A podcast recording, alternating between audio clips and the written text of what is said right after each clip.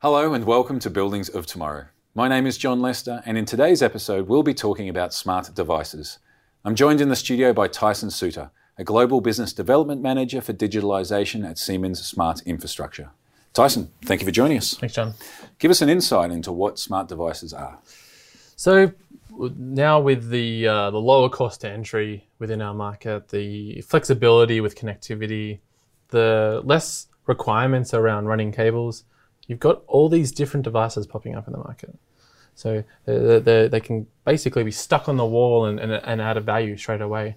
We're seeing uh, light fittings with extra sensors. We're seeing um, a lot more data points coming from the traditional devices. So everywhere we're seeing is just like more power, more data collection, and just huge amounts of data adding value into our tr- traditional space.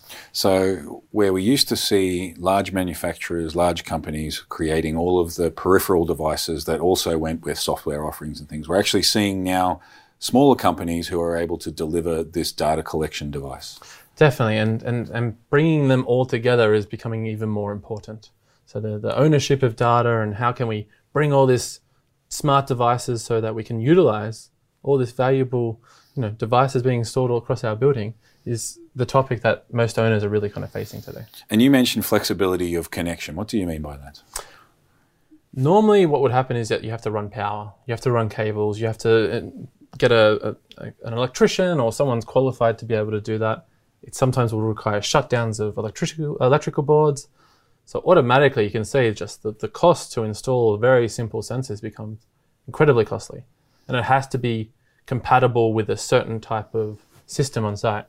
Now we see uh, buildings with wireless networks with them. There could be, there's many types. There's LPWAN, LoRaWAN, uh, mesh networks. There's many solutions.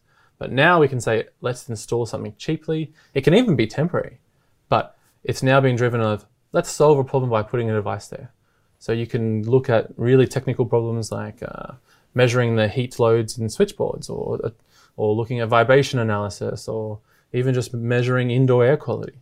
This is all stuff that can be done at a very low cost solution, and it can be prototyped. So you can really roll it out and, and put it in your building, or just trial it out in one section of the building. So you can take something and, and start to use it and see if it works. And if you see value from it, you can start to use it in other parts of the building as well. So you can exactly right. And and if you it, it really stems from oh I've got a problem. How can I solve it? I don't need to fully commit to a solution. I can I can put a bit more extra sensing data in my building and understand the problem, and then come up with a very concrete solution to solve it. So we have new people and new entrants into the market creating sensors which at a low cost are able to collect more information than we've collected before single sensors are starting to collect multiple data points rather than just one or two focused data points.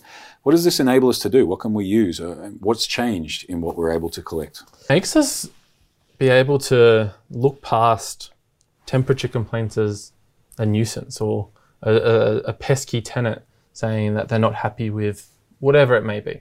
We can say let's let's let's prove it. Let's let's measure it, and that means it gives credibility to solve problems. And this really enables the building owners to to maintain their leasing space. Like really kind of go back to someone with some evidence saying, yes, this is valid, let's fix it.